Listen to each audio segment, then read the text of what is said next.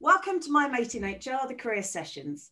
Today we're talking to Carla Rees, who is a senior staff nurse at Phyllis Tuckwell at their hospice care at home uh, department. Um, Carla is obviously a qualified nurse and she's come to talk to us today about her career journey and to tell us a bit about how she's ended up where she is today. Um, so thank you for joining us, Carla. Thank you. Nice to see you. Excellent. Thank you. Um, so, would you mind just starting off by telling us a bit about your career journey? So, where did you start? Kind of school, before yep. school, whatever works, and then sure. where we got to where we are today. Yeah, will do. Well, I was never one of these little girls that dressed up in a nurse's uniform and wanted to be a nurse from when I was really little. Never really was on my radar, didn't really know what I wanted to do. Bit of a sort of misspent youth, left school with a couple of C's, didn't really do too brilliantly messed around for a few years just doing loads of different jobs admin, reception, retail, nothing really significant, never really found the thing that I wanted to do. And then, sort of early 20s, I thought, hmm, probably should do something with my life now. Um, so I went to college, did um, access course, and then um, sort of thought about applying for uni. And in the meantime, in that sort of year gap, I um, got a job as a care assistant in a nursing home which is another story. It was a very, very quaint place. Um, they actually wore hats. And I worked as a care assistant. And to be honest with you, I had no idea what the job actually entailed. I mean, I just thought I was going to be like fluffing pillows and getting old ladies cups of tea and stuff. So when it came to like the nitty gritty side of things, the sharp end, I was a bit like, what? So I have to, you know, help them with washing and stuff. it's just like, okay, right, this is completely different to what I thought. But anyway, eventually I settled into it and I really, really enjoyed it. And I thought, hmm, I think I might apply to do my nursing. So that was, I don't even want to say how many years ago, but basically I qualified in 2006. Um, how long was the uh, course? Sorry? How long was the nursing course? Three years. So three it's years. A, a, three-year course. Um, yeah. You can either do a degree or a diploma. At the time, I did a diploma because it was just financially more viable. Because if you do a degree course, the um, bursary that you get is means tested. So I couldn't really afford it because obviously I was a bit older and my parents weren't supporting me and all that sort of thing. So yeah. I went for the diploma. But there's actually not that much difference in terms of the qualification. The qualification is exactly the same but now they're making it more of a degree program. Well, in fact, I think they've stopped the diploma. Okay. But it's really made no difference in terms of career development or anything like that. So, qualified in 2006, worked on a respiratory ward for a couple of years, then went to work in intensive care, worked there for a few years, then just in between having kids and stuff, worked in a private nursing home. Then I worked in district nursing, and then I really, really enjoyed palliative care when I was doing district nursing. So I thought, okay, let me. And also, we came into contact with the hospice care at home team as well while we were doing district nursing, and it kind of crosses over a little bit. So I applied for the um, hospice care at home team, and then thought, oh, it's going to be great. It's going to be really sort of a bit more relaxed and all that kind of thing, palliative care. And then pandemic happens, which changes everything and makes it a lot more complicated and stuff. So they decided to set up a um, night team as part of the hospice care at home. So I helped set that up because obviously they didn't know what was going to happen with the pandemic, how busy we were going to be, talking about sort of taking pressure off the um, 111 service and all the kind of surrounding NHS services. So set up the night team. It's been really successful. It's been great because um, in certain areas of sort of Surrey and Hampshire, there was no support overnight for dying patients. So it's been really well received and really kind of a needed service. Mm-hmm. Um, I work with a healthcare assistant overnight, uh, which they're a massively great support. They're a brilliant load of healthcare assistants. They're really experienced. Um, so we we visit patients overnight that need us really. Um, anything from just a bit of support to symptom management to verification of death liaising with the district nurses and the 111 service. Um, yeah, and I love it, and it's great, and it's really rewarding. So, so that's that. that's so. So in terms of because you've obviously worked in, you know, as a I guess as an outsider, you know, mm. you hmm. talk about intensive care, you talk about palliative mm. care. I mean, these feel like you know almost not. You, you kind of go, apart. wow, they're big. Like, yeah, that's huge. How, what I mean, what you've obviously not shied away from what probably for most people would feel like the most difficult side of nursing. so what, what, where have you made those decisions and what is it that's drawn you to, you know, I guess do some of the more challenging stuff? Um, I think with when I went to work in intensive care, it's more of a natural progression because the ward, ward that I worked on was quite acute. We had patients on non-invasive ventilation, we had really unwell patients, and we had a sort of high dependency unit within that ward. Um, and to be honest, I just started wor- working on the respiratory ward because that was where I had my final placement as a staff as a student. So it was kind of like, oh well, I'll just apply for this ward because that's where I've been as a student. And I didn't think I was going to like it, but I actually really enjoyed it, and it was quite a good mix of acute care and chronic. Um, so then I thought, well, natural progression because I've worked in a ward that's got a high dependency unit is to work in intensive care. So I went to work in intensive care. Um, but it, it is poles apart from what I do now. And I really enjoyed my experience there. But I think it's not something that I would have wanted to do long term or progress to a sister's level or anything like that in intensive care because it's just it's it's so intense and it's so you know basically you can do everything for someone and you just throw all this stuff at them and I did sort of wonder at the wisdom of it sometimes because I used to think just because you can doesn't mean you should. And there was a lot of sort of moral kind of dilemmas and things in terms of, you know, whether you progress with giving someone treatment or whether you withdraw and all that kind of thing. So it was just, it's not something I would have wanted to do long term because it's just for that reason, really. Mm. And also, I didn't feel like you got a chance to build a relationship with patients and all that kind of thing. Mm. Yeah. I mean, you're resilient. I guess you know from, from I've obviously met some of your your fellow nurse friends. Yes. you know, I have to say one of the things that really struck me was you've all got very good sense of humours, but you're also very resilient people. Mm. I think that, I mean, what do you think if somebody who's thinking about going into nursing? What do you think on the personal side of it are kind of the attributes you need to have this type of career? Okay. Um, well, the first thing I would say, if you're thinking about going into nursing, remember that the money isn't very good. Okay. So I do see things all the time on the news of newly qualified nurses. Oh, I'm really poor. Okay, but what did you expect? It's well known that nursing is is not very well paid. So you can earn quite a bit, and you can earn, quite good money with enhancements and all that kind of thing. But generally, as a sort of newly qualified nurse, you won't earn very much. So don't go into it if you want a career that's going to be really, really well paid.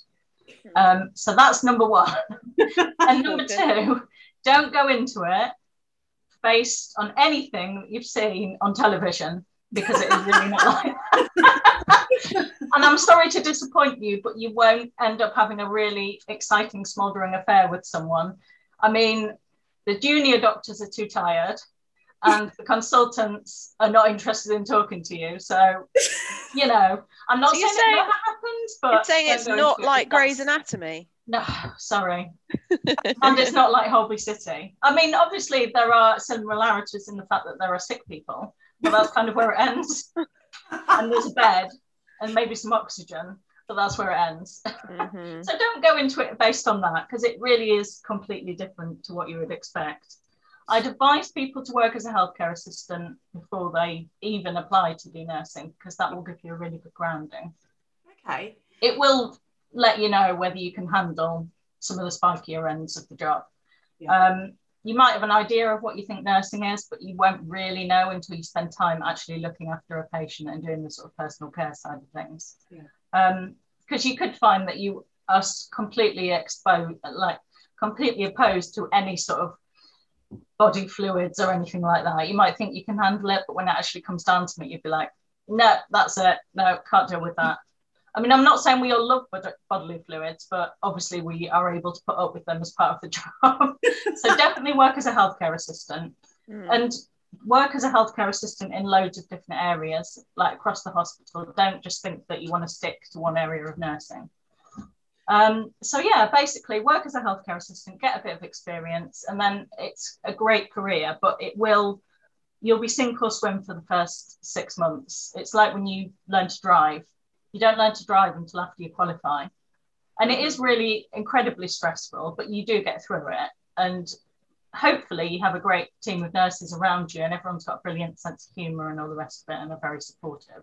Mm-hmm. But yes, first six months as a nurse, pretty stressful you'll wonder why you did it, but after that, you'll find your your place that you want to be, and you'll find your sort of comfortable spot, and you'll you'll get into it. So it's a great career, but it's not an easy career. Yeah. Mm-hmm. And you've obviously, because obviously at the moment there's a huge focus on the NHS mm. with what's been going on with COVID. Mm-hmm. But obviously you, have moved out of the NHS. Yes, yeah. Because obviously you're working with Phyllis Tuckwell. I mean, what? Because you've obviously, as you say, you kind of done the NHS, you've done district nursing, you've done yeah. you've done a pro. What? I guess what are the experience of nursing in those different environments? Does it feel very different whether you're in the NHS or somewhere else? Yeah, it feels very different from the NHS to a hospice environment. Um, for my team, we do have quite a lot of autonomy in terms of how we will kind of care for a patient. And um, we do liaise with doctors, but basically we are able to make our own decisions and be our own kind of practitioners and all that kind of thing. Um, it's a bit more, I mean, obviously you work within a framework of what you're meant, you know, rules and regulations and all the rest of it, but it's a bit more sort of free and easy in terms of how they run things. Whereas I think the NHS is very much sort of stuck on tick boxes and algorithms and all that kind of thing. Whereas, mm. well, definitely with palliative care, you can't be a tick box person. It's very much every every person is individual. The way one person dies is going to be completely individual to another person. Symptoms are going to be different. Family is going to be different. Mm-hmm. Social situations are going to be very different. So it's it's very much sort of a a free flowing thing in terms of um, patient care, I would say. Whereas I think NHS is much more rigid and and I'm not saying that everything is a tick box within the NHS, but there is a lot of tick boxing and there is a lot of sort of rules and regulations that you have to stick to. Whereas hospice care is a bit more sort of free flowing and individual. And is there is there what, what would you say so far as being your sort of career highlight? Um, well, definitely this job is is the best job I've ever had. It really is. Um, it's so rewarding being able to make sure that somebody has a good death. And I know that sounds really weird. Probably it's not something you've ever thought about in terms of, of dying. You just think of it as being a really sad thing, and it is a really sad thing. But you can have a good death. And I've seen some really lovely experiences of mm-hmm. being able to, you know, help somebody to to achieve that at home. And it's just it is it is an amazing thing, really. So I can't really pick out any individual cases, obviously confidentiality and all that mm-hmm. sort of mm-hmm. stuff. But I have had some experience of some really lovely deaths, and it's it's been incredibly rewarding. Yeah, I guess to know to to know you've played played a part in that yeah, yeah. important moment in someone's life. Yeah. Um, and the life of their family as well. Yes, definitely. yeah. yeah. I think you know with the COVID thing, one of the things that I think certainly struck me was, you know, people not people being isolated in hospitals mm-hmm. and not being able to, yeah, not having that kind of, yeah, being it being very lonely, it being. Mm. And I, you know that's almost something you you almost as a again as somebody who feels like there's probably not a lot I can do about that. No, you almost can't think about it too much because that that's just it, yeah, it's really really not a nice thing. And we obviously are kind of um, our caseload and everything has has increased because of COVID and the fact that really the only people that they would want in hospital is the people that are really incredibly unwell and that they're able to sort of save and, and treat. So it has led to a lot of people being discharged for end of life care at home. Not necessarily anything to do with COVID, but probably quicker than they may have done previously. Mm-hmm. Um, and obviously there's restrictions within the hospice as well in terms of visiting. I mean, they still allow visiting in the hospice, but it's not as kind of free and easy as is at home in terms of people being able to visit and things. So it has increased our caseload, definitely. Mm-hmm. I mean, you mentioned um, obviously you decided to go into nursing, mm. you know, um, having done a job that you thought was going to be slightly different. I mean, what would be is that would you describe that as your career defining moment? That moment you had that aha or was there something else where you're like this is it. This is i now know this is what i'm going to do and this is my moment and that's me on this pathway well there was the, the point when i worked as a healthcare assistant was a sort of career defining moment in terms of wanting to go into nursing. Mm-hmm. But in terms of knowing that I wanted to go into palliative care was definitely um, being involved in a good death um, with someone at home. But that was part of district nursing team. And I was just like, this is this is the part of nursing that I really love and enjoy and passionate about.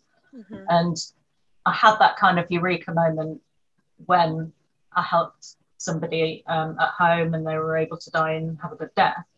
So then I was kind of thinking, right, well, if I love that part of nursing so much, why don't I just go into palliative care? So yeah, I, it was it was when I was in district nursing, but it led me to want to work for the hospice.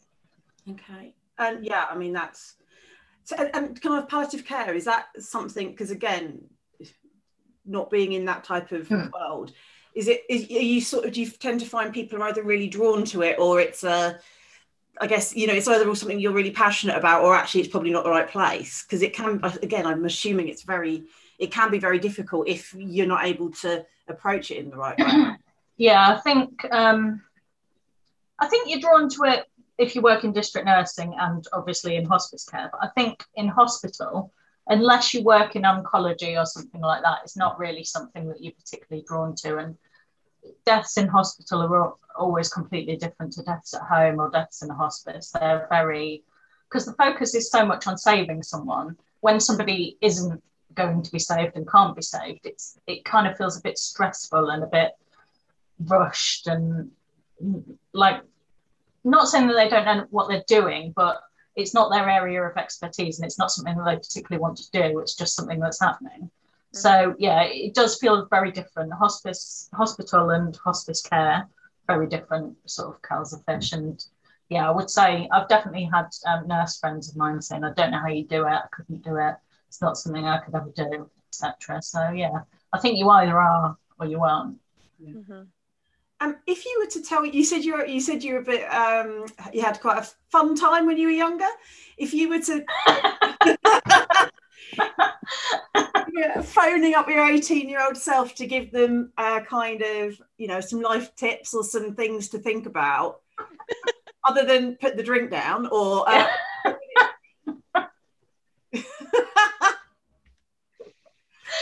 oh no! Okay, yeah. What what would my life tip be? Yeah, what would you tell your 18 year old self if you could talk to them now? Oh, I don't. It's difficult, isn't it? Because I suppose all the stuff that happens sort of like happens for a reason and, and leads you to what you're going to be, doesn't it? Um, probably would say drink a bit less. I think. yeah, that that's probably it. Drink a little bit less. Still carry on drinking, but maybe a few less drinks. Yeah. um, and like for people listening, what would be your top kind of career tip for anybody, kind of wherever they are? So, what's what's something you've learned through your career that you think is just really important that people should know? I think expect the unexpected. Yeah, don't have too much of a fixed idea about what you think things are going to be or need to be. Um, think your top priority has to be the patient and patient care, not sort of what you think something should be. It's always about the patient. It's always about focusing on the patient. Um, nobody ever died from not having a wash. That's if you work in hospital. Look, we it's there's so much routine in hospital. It's like, oh, we've got to get everybody washed. Okay, but if you're trying to focus on saving someone, the focus has to be on saving someone, not whether something's been a routine has been followed. Nobody ever died from not having a wash. Um, but yeah, definitely expect the unexpected. Keep an open mind and just have a really good sense of humour because you're going to need it. Yeah. Fair. And what, and what, sorry. What are your um, plans for the future? Well, at the moment, I'm doing um, a palliative care course. Um, it's the European Certificate in Palliative Care. So I'm doing that and I'm in the middle of doing an essay and it's incredibly stressful. And then I've got an exam and an OSCE and all that kind of thing. So I'm going to complete that. But I think I definitely want to stay where I am for the moment because I just really love that kind of hands on aspect of mm-hmm. palliative care. Potentially, I might think about clinical nurse specialist role or something like that, but um, it's definitely staying within hospice care. Um, I couldn't imagine ever going back into the NHS. I mean, never say never, but it'd have to be a particularly fantastic role that was definitely palliative care based. Mm-hmm. But yeah, stick within the hospice, finish this course. Yeah, maybe clinical nurse specialist in a few years, but I'm not quite sure. Mm-hmm. I think I've missed the hands-on aspect. So um, I guess what we normally we bring it to an end here, but actually what would be great is would you just spend a minute or two talking a bit about Phyllis Tuckwell and what and for people who don't know who they are or what they do, it'd be great just to kind of talk a bit about them. Yeah. So Phyllis Tuckwell um, cover Surrey and North East Hampshire. Um, they cover a massive area. They do loads and loads of different things. It's not just about going somewhere to die. There's um, occupational therapy, there's physiotherapy, there's counselling groups, there's living well groups where they do things like um, cooking and floral arrangements and all that sort of thing. The focus in, in Phyllis Tuckwell is is living really. It's not about dying. It's about you know every day's precious and mm-hmm. you know you're living with a terminal illness. You don't have a terminal illness. You're not dying from a terminal illness. You're living. So there's just tons of stuff that they do, and it's not just about end of life care. Of course, that is part of it, but we support people throughout the whole journey. You know, they might come to us five years ago, and we support them through the whole journey of their terminal illness, um, right from sort of when they're very well and they're able to walk around right to the end. And then the care doesn't stop afterwards. We do, like I've mentioned, counselling services. They do um, counselling services for children and young adults and obviously bereavement counselling. So it's it's a massive organisation in terms of the stuff that they do. It's not just about end of life care. Mm. Um, but that side of things they do very well, but they also do the supportive stuff very well. You know, I love what you just said that it's living with a terminal illness. It's not about yeah, it's about living. Uh, that that's amazing. I hadn't really, yeah, yeah. that's amazing. I hadn't really thought about that at all. And, so, and if people want to find out more about Phyllis Tuckwell, they can go to the website. Um, Phyllis Tuckwell is always doing stuff. So Phyllis Tuckwell is a charity, I believe, and and um, it relies on support in order to keep going and doing its amazing work. So if you have an opportunity, please go and find out more about them and see whether you might be able to support them in some way. Mm-hmm. Yeah, I should have said that really, shouldn't I? that should have been the main thing I said. They are a charity, but um, it's not a private organisation in terms of the, the, people we get there are usually referred from the NHS, and everybody is is an NHS non-fee paying patient. Yeah. Um, and it's all sort of completely free, but yes, we rely on donations and fundraising events and all that kind of thing. I think it was £25,000 a day just to run all the services that we need. Wow. we only get 20% funding from the government. So obviously, if you're really good at maths, that's 80% that needs to be yeah. by fundraising. Yeah, so yeah, £25,000 a day is what we need to run the service, and we only get 20% from the government. So yeah, yeah. If you're I able know. to go in the shops or do any fundraising events, share all the information on Facebook and all that sort of stuff. Get all the, get the word out about our service. That's brilliant. Brilliant. Yeah. We will definitely make sure that we we spend some time letting people know about it. It's amazing, and um, just thank you so much for coming on and talking to us today. Um, it's as I said, for most of us, I think it's it's something we're aware of, but mm. it's not something you you you know unless you're in it, you just don't know about it. No, exactly. Yeah to hear what you do and how you got there. So thank you. Yeah, thank you. It's been brilliant to hear about your journey. Oh, thank you. Thanks for coming on. Okay, cheers. Thanks. Bye.